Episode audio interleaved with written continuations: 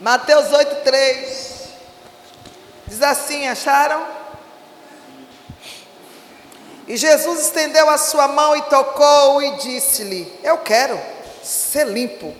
E imediatamente sua lepra foi purificada. E disse-lhe Jesus: Olha, não digas a nenhum homem, mas vai pelo teu caminho, mostra-te ao sacerdote e apresente-o a oferta que Moisés ordenou como testemunho para eles. Amém? Eu fiquei meditando nessa palavra, meditando, o Senhor me deu essa palavra. Eu pensei em uma coisa que o Espírito disse: Não, filho, eu quero, eu quero que você leia dez vezes. Até você entender. Eu li uma, li duas, li três. Eu já ministrei isso em cima disso, sim, mas agora eu quero que você leia de novo. Eu li de novo e não entendi. E fui por um caminho. O Senhor disse: Não é esse caminho. E quando eu estava na oitava vez, não precisei chegar na décima, o Senhor me, me fez entender. O que está aqui é tão claro e a gente não, não, a gente tem preguiça, né? De ler, de procurar entender o que o Senhor está querendo nos dizer. Eu vou ler de novo. E Jesus estendeu a sua mão e o tocou e disse-lhe: Eu quero ser curado, ser limpo. E imediatamente a sua lepra foi purificada. E então lhe disse Jesus: Olhe, não digas a homem nenhum, mas vá pelo caminho e mostra-te ao sacerdote, vai pelo teu caminho e mostra-te ao sacerdote e apresenta a oferta que Moisés ordenou como testemunho para eles. Coisa linda. Então a gente, para entender, a gente vai ver que muitas situações. Primeiro, um leproso vem ao encontro de Jesus e ele se prostra diante de Jesus e o adora. A gente faz o contrário, a gente vem leproso, exige de Jesus, para depois que Jesus fizer alguma coisa, a gente se prostrar e adorar. Somos um bando de ingrato, interesseiro, sem vergonha, né? Não? Mas esse, esse leproso fez diferente. Ele chega, se prostra diante de Jesus e o adora. E depois que o adora, ele percebe que ganhou a atenção de Jesus. Pois é. A gente fica chamando de adoração esse culto que a gente dá a Deus.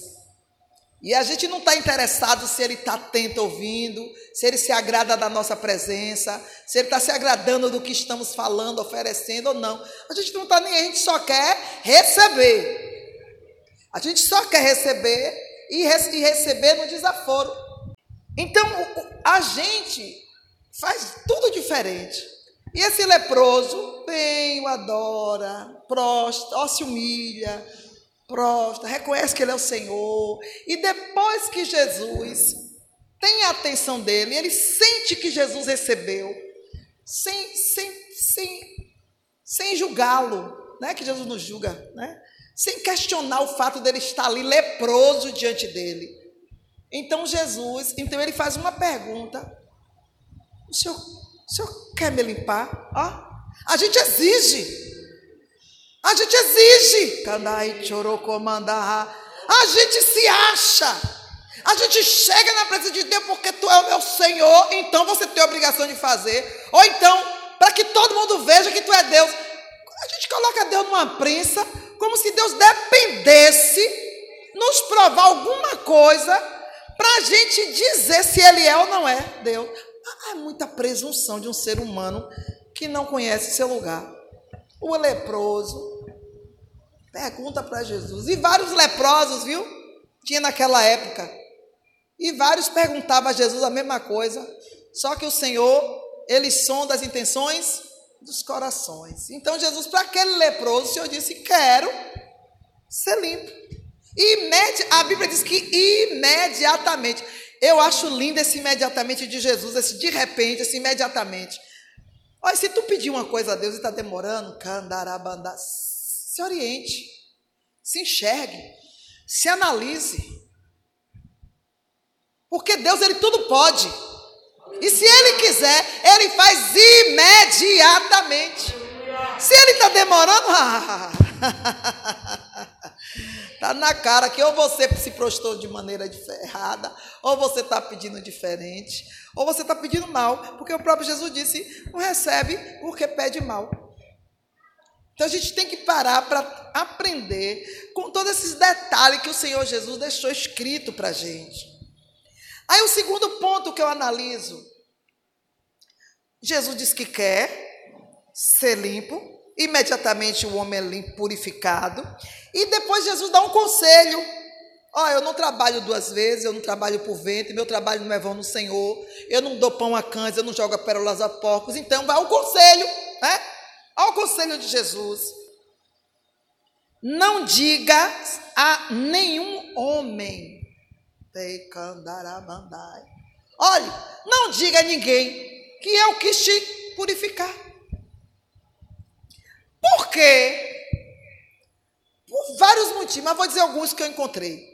Não diga nenhum homem, porque eu não quero ninguém aqui de outra maneira diferente da sua. Já observa que quando a gente dá o testemunho, a gente nega a nossa, a nossa humilhação? Quantos testemunhos é contado aqui e eu vejo quanto roubo, roubam, furtam as palavras de Deus, furtam a ação de Deus. O ego sobe, o ego ocupa disfarçadamente o lugar de Deus.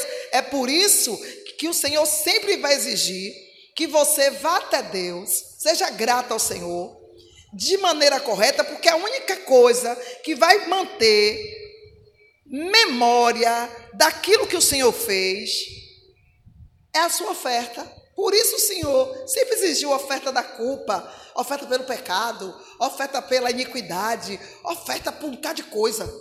Porque a oferta ela serve de testemunha.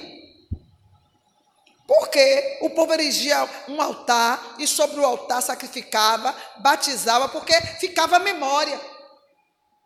Porque a memória, quando a pessoa fosse, ah, nesse altar aqui, eu, eu levantei esse altar por, por gratidão, Senhor, por isso, isso, isso. E a memória, ó, ele pode até se sabotar.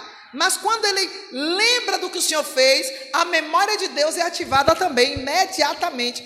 Ainda que ele se sabote. E aquele testemunho, aquela, aquele altar, aquela pessoa que presenciou, vai ser sua testemunha contra diante de Deus. Eu sou testemunha aqui de um, de um bocado de crente. Eu sou testemunha contra de vários crentes aqui. Eu ainda não encontrei um aqui nesse altar que desse um fiel testemunho. Pelo menos dos que eu estou presente. Eu estava presente, eu é que sei o preço que foi pago. Eu sei como cada um estava. E eu sei como ficou, porque o Senhor revelava. E eu é que intercedia para Deus. Então, quando vem com tal testemunho aqui miserável, testemunho fraudulento, ah, eu digo, Jesus. E o Senhor vai se cansando, vai se cansando, vai se cansando dessa infidelidade. Mas é outra coisa. Aí o, o Senhor diz: não conte para ninguém. Primeiro, eu não quero ninguém atrás de mim, querendo o que você quer, e alcançando o que você alcançou de maneira diferente, porque só eu sei o que me moveu a fazer por você o que eu fiz. Candarabandai. Segundo, não conte a homem nenhum, porque o ser humano é cheio de ego, de exaltação. Você não vai contar para ele a verdade. Que verdade? que quando você se prostrou diante de mim, você estava inseguro. Você não tinha certeza se eu ia te receber ou não. Que o seu coração escondia uma barganha, uma hipocrisia, um engano, um fingimento. Eu vou me prostrar. Quem sabe eu me prostrando, quem sabe eu me jogando na presença dele. né? Porque nós somos assim, mas a gente não admite. Então Jesus começou a citar vários pontos só nessa linha aqui. Então não conte homem nenhum. Segundo, terceiro, não foi homem nenhum que te fez coisa alguma. Você não precisa dar relatório para ninguém. Eu não dependo de testemunhos de homens, diz o Senhor Jesus. Eu não preciso, eu não dependo de testemunho de homens. E eu não recebo testemunho de homens. Que coisa tremenda. Eu vou pregar sobre isso aqui. É, a palavra é dura. Essa palavra, assim, vocês estão desmaiando. Essa, no dia que eu ministro aqui, não sei nem se vocês vão querer mais amar Jesus. Porque Jesus dá uma tapa com luva de pelica na nossa cara. E coloca a gente no nosso lugar. Então Jesus continuou papo com ele. Não fale com homem nenhum. Viu? Siga. Aí, segundo, mas vá pelo seu caminho. Pronto. Você foi curado, foi purificado, mas qual era o seu caminho? Qual é o seu hábito costumeiro? O que é que você costumava fazer? Aonde você costumava ir? Por onde você passava? Com quem você se relacionava? Leve a vida do mesmo jeito, sem exaltação, sem arrogância, sem presunção, sem vaidade. Cande conde vasto comaná. Não passe a andar agora daquele jeito, daquele lado de lá, porque está curado. Não passe agora a andar desse jeito, porque agora está purificado. Continue sendo quem você é. Calarabandá sorocomaná. Porque tem gente que muda de personalidade como troca de roupa. Né? Estou leproso, oi, vou morrer, oh, tá vivendo, oi, estou cheio de lepra, meu Deus, estou morrendo. Aí é curado da lepra, uma felicidade invade que fica no sol. Peraí, isso é hipocrisia. Ninguém pode mudar de uma hora, não existe isso. Mas, mas é alegria, isso não é alegria, não. Eu já preguei aqui que a alegria, ela já tem que estar em você, independente de circunstância. Não transforme o poder de Deus em prazer. Então continue no seu caminho e que essa nova alegria que entrou permaneça pelo que você é. Aí ela vai ser verdadeira. Poxa, eu estou me sentindo aqui caminhando aqui, mas eu estou me sentindo em paz, estou feliz. Mas continua aqui, comendo feijão, comendo zoiudo, conversa com você, conversa com você, pá, pá. As pessoas estão me vendo do mesmo jeito, mas está vendo uma diferença em mim. Qual é essa diferença? Ah, não posso falar, não. Continua, me siga. Me siga. Venha comigo. Candarabandás, tu calamanahás. Venha, deixe de vaso. Mas será que é todo mundo que pode dizer ao outro assim? Siga. Porque uma vez Jesus na sua vida, Jesus na minha vida, ele continua dizendo a mesma coisa, me siga. Mas será que a gente pode dizer? Será que alguém pode dizer? Pode me seguir, sem medo de errar. Ai, ai. Uhum. Sei não, viu? Escuta. E disse mais. Aí o segundo, último, o, quarto ponto. Vá e mostra-te ao sacerdote. Vá e mostra ao sacerdote. Mas Jesus ali foi o sacerdote. Porque pela lei de Moisés, só um sacerdote teria poder para orar ao Senhor e ministrar a purificação de uma lepra. E só um sacerdote poderia testificar a lepra, orar ao Senhor, e se o Senhor o curasse, o próprio sacerdote testificaria que houve a, a cura da lepra, e essa pessoa teria que apresentar uma oferta pela culpa. Por que pela culpa? Então, Senhor, Jesus, eu vejo tanta humildade nesse versículo. Ele foi o sacerdote. Foi ele quem clamou o Senhor pela vida daquele homem.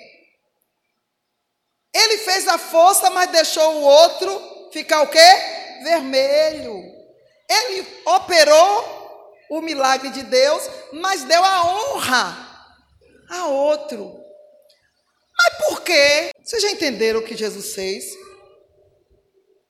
Uma atitude de uma atitude grandiosa para um ser humano. Ah, mas Jesus era Deus. Gente, Jesus era um ser humano. Jesus ali estava dotado de humanidade. O poder que Jesus tinha vinha de Deus por esforço e por mérito próprio ele se manteve em santidade. Jesus poderia, como homem, ter pecado? Poderia, mas ele escolheu não pecar. Jesus poderia ter vivido uma vida igual a minha, a tua, mas ele preferiu fazer somente a vontade de Deus. Mas ele era um ser humano. A mesma coisa nos, nos é favorável. Mas a gente escolhe fazer a nossa vontade, dizendo que a gente faz a vontade de Deus, né? Mas Jesus não, Jesus ele fazia a vontade do Pai e provava porque o Pai testificava nele as suas obras, as suas ações. Então, quando Jesus diz assim para ele, vai e mostra-te sacerdote, Jesus está ensinando. Primeiro, Jesus se nega. Ó, Jesus sempre se negou. Ele está se negando. Ó, você se prostrou, adorou a mim, mas eu sou só um canal. Eu sou somente um instrumento. Mas eu não tenho autoridade ainda sobre a sua vida. Candarabandai. Eu fui um instrumento que Deus quis, porque viu em você algo e ele me ordenou e disse: queira, límpio. E aí eu limpei. Mas eu não tenho autoridade ainda direta sobre a sua vida. Segundo, eu quero te ensinar o caminho da submissão e da obediência. Você agora vai fazer parte de um cidadão da sociedade. Você estava fora, marginalizado. Você estava fora do contexto social. Agora você vai fazer parte dela. E você não pode ter se encontrado comigo e continuar à margem da sociedade. Você não pode ter um encontro comigo e continuar como você era. É por isso que você que aceitou Jesus e continua a pelar e pecar, é por isso que quando Jeová descer sobre você, o seu castigo vai ser pior que o de Sodoma e Gomorra, diz o Senhor. É por isso, porque nós temos a obrigação, nós que já nos encontramos com o Senhor e sabemos que Ele carregamos a marca dele, temos que honrar este nome. Então Jesus ensina o caminho, disse: agora você é um cidadão que vai fazer parte da sociedade. Todo mundo vai agora te olhar com outros olhos. E você não pode ter uma postura de um leproso. Quando te perguntarem o que mudou, te perguntarem quando isso aconteceu, ah, encontrei um homem chamado Jesus. E ele operou na minha vida. Ou ele operou na sua vida, te curou da lepra e não curou desse má costume seu? Ou ele curou da sua lepra e não tirou essa sua mentira, essa sua vaidade? Ele não viu que tua língua também precisava de conserto, não? Ele viu que a tua mente. Está entendendo, igreja? Então não faça Jesus de, de mentiroso. Cuidado com seus testemunhos. Estou dando testemunho aqui para a glória de Deus. Aí uma pessoa que é espiritual, que Jesus não faz obra pela metade. Se o teu, teu testemunho está incompleto, não é verdadeiro, não dê. Deixa ir para dar no dia que você tomar vergonha na cara. Né não? E dá só para poder receber a honra de Jesus? Não pode. Então Jesus diz a ele, se mostra sacerdote, eu quero te mostrar agora que agora você não se governa, você não anda por si. Se você quer adorar a Deus, você agora tem que ir até quem Deus levantou para ser seu representante diante dele. Tem isso. Jesus não recebe todo mundo na sala dele, não é assim, né? Quinto ponto. Apresente uma oferta. Ué, ele teve que pagar? Não, Jesus estava ensinando um negócio chamado gratidão. Seja grato. E prova essa gratidão. Porque a gente tem mania de dizer que a gente é grato a Deus assim, louvado seja o nome do Senhor. Eu vou, eu vou cantar um hino de ação de graça. Desafina com a beleza. Nem estudar nota não estuda, né? Porque não quer ter trabalho. Dá umas escorregadas, subida, esquece a letra e diz que é um canto, que é para de um cântico de gratidão. A gente vê isso muito na Deus e Amor e na Assembleia de Deus. Eu vou cantar um hino de gratidão ao Senhor. Eu digo, bonito isso. Hum. Jeová faz um esforço, mexe com Satanás, joga dá rasteira um cadicão, e a pessoa chega na frente do culto, eu quero cantar um hino de gratidão ao Senhor. Vai te converter, crente. Ou então, como a gente faz, né? Vou fazer um culto de ação de graça, E aí eu convido você, você, você. Eu só convido aqueles que eu quero me mostrar. Quero mostrar para vocês que agora estou podendo. Porque eu, eu aceitaria um cu de ação de graça de, de convite se você chamasse os leprosos, os, os bêbados, os endividados. Aí eu acreditaria que você a glória é somente do Senhor. Mas um, um culto onde você convida seus amigos, que você quer mostrar que agora você está podendo, que você está limpo, limpa. Quer fazer um culto de ação de graça? Transforme toda essa vontade que você teria de mostrar, de fazer, e tudo quanto você ia gastar, e coloque no altar e deixe Deus usar isso aí como Ele quiser para a glória dele. Agora, uma glória a Deus, onde você diz o que Deus tem que comer, o que Deus tem que fazer. Ah, pelo amor de Jeová. Não entra na minha. Nunca entrou e nem vai entrar. Tem crente, irmão, que pega as ofertas assim, olha, estou dando essa oferta aqui, você comprou uma caixa de som. Peraí, você está dando a quem? Ah, é para a glória de Deus. Se é para a glória de Deus, deixa ele fazer o que ele quiser. Agora, se é para a tua glória, você vai lá e faça e bote aqui. Não é? Parece até que Deus agora não mudou as coisas. Jesus, tu vai comer o que eu quero, tu vai ouvir o que eu quero, tu vai falar como eu quero. Então Jesus estava ensinando o caminho da obediência e da gratidão. Ó, se apresente ao sacerdote e seja grato a Deus. Apresente lá a oferta que Deus determinou a Moisés que se levantasse como testemunho para eles. Testemunho para eles? Que testemunho para eles? De que eles clamaram ao Senhor, de que eles intercederam pela vida de alguém e o Senhor respondeu. Por que essa oferta? Porque o ser humano é ingrato de natureza. Bocado comido, pirão. Ah. Porque a impressão que dá é que o ser humano, ele não é grato. E todas que ela olhava para a pessoa, o Espírito de Deus lembra, viu? Toda vez que você lembra para alguém, olha para alguém, e que lembra do que Deus fez, não é você, não é a pessoa cobrando, não, é o Espírito de Deus cobrando gratidão da sua parte. Só que o ser humano é tão ruim, é tão ruim, que ele foge, porque ele não quer se sentir obrigado. Ele acha que é obrigado. Porque ser humano, irmão, ele quer receber, ele não dá nada, mas ele quer receber e quer que você faça de conta que você não fez nada. Peraí. Mas Deus é Deus. Deus não tem obrigação de fazer. E se ele faz, misericórdia pura. E quem sou eu, quem é você, digno dessa misericórdia? Não somos. Não somos.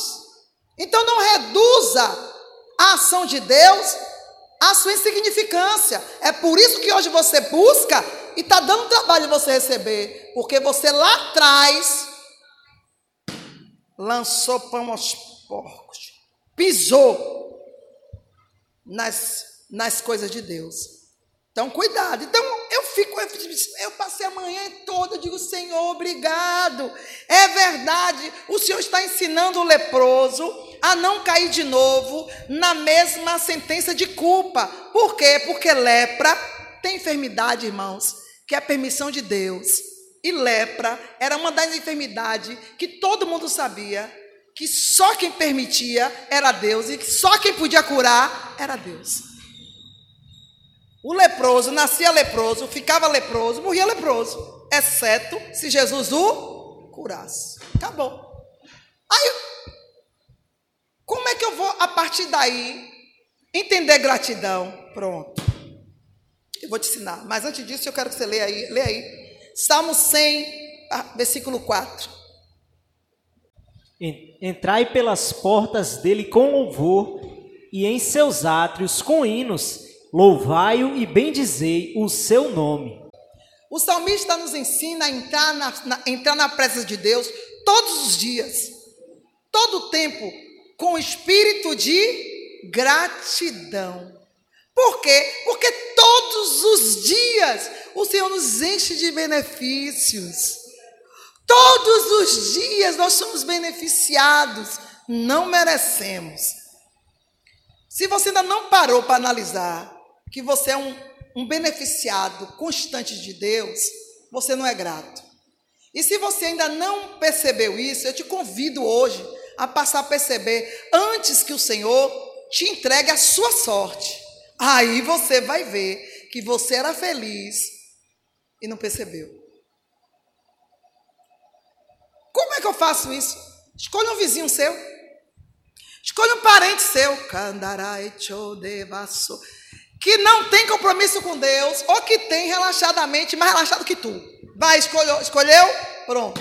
Analise a vida dele toda. Faça uma lista. Agora compare a sua. E veja se você é um bem-aventurado ou não é.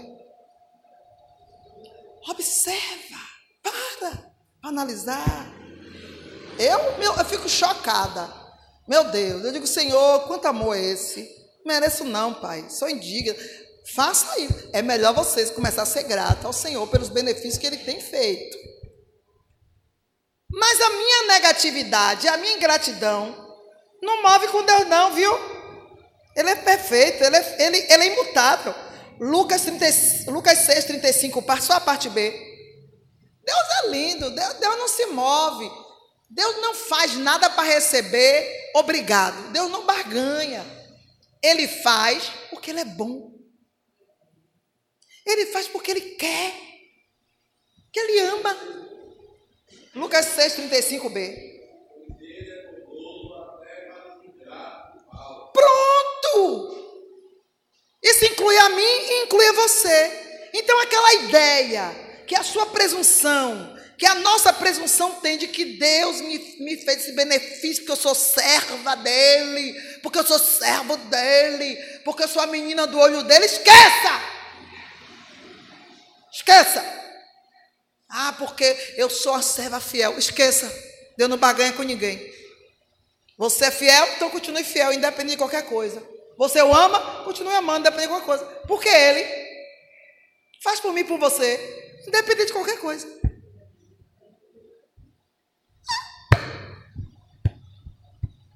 Isso é que é amor. Isso é que é independente. Porque nos últimos dias, antigamente, irmãos, a gente não vê esse grau de ingratidão. Anote que eu não tenho como, como você ler agora. Não tem como eu mandar você ler agora. Levítico 14. Você vai ler em casa. Todo Levítico 14. É, é, é, é o livro da lei do passado. Você vai ler Levítico 14 em casa você vai ver que essa prática de ingratidão é nossa. Não era hábito dos, dos cristãos passados. O hábito dessa ingratidão agora é nossa, porque entrou um capeta chamado Mamon e ele se assentou na cabeceira do trono de Deus, acima de nós, viu? E a gente fica dizendo: meu, meu, minha vida é de Jesus, mas quem reina na minha vida e na sua vida, eu estou sendo boazinha, viu? É Mamon, minha vida não reina, não. Então, essa hipocrisia vai ficar, essa ingratidão vai ficar. Então, isso é só da agora. Por isso que a Bíblia fala, nos últimos dias, nos dias de hoje, segundo Timóteo 3, 2 a 5. Nos dias de hoje. Lê aí. Isso é da agora. Isso é da agora, do tempo de Paulo para cá. Do tempo de Jesus para cá. Olha o esforço de Jesus em ensinar a gratidão. Segundo Timóteo 3, 2 a 5. Porque haverá homens amantes de si mesmos, avarentos, presunçosos, soberbos, blasfemos, desobedientes a pais e mães, ingratos, profanos, sem afeto natural, irreconciliáveis, caluniadores, incontinentes, cruéis, sem amor para com os bons, traidores, obstinados, orgulhosos, mais amigos dos deleites do que amigos de Deus. Tendo aparência de piedade, mas negando a eficácia dela. Destes, afasta-te. Está vendo? Se você se misturar, tu vai ficar igualzinho. Cai fora, foge. Foge. Eu caio fora. Eu passo meu dia dentro da minha casa. Sabe qual é o contato com o ser humano que eu tenho? Os irmãos quando aparecem na minha frente. E não são todos irmãos. E, o pior é que não são todos irmãos, e os irmãos por um período de tempo que eu não ouso mudar o caminho. Por mim eu mudaria, mas eu não ouso mudar, porque quem Quem está no alto governa melhor que é o Senhor. Então eu passo anos a fio com uns crentes só, olhando para minha cara, olhando para a cara deles. Não quero saber de novas amizades. Não!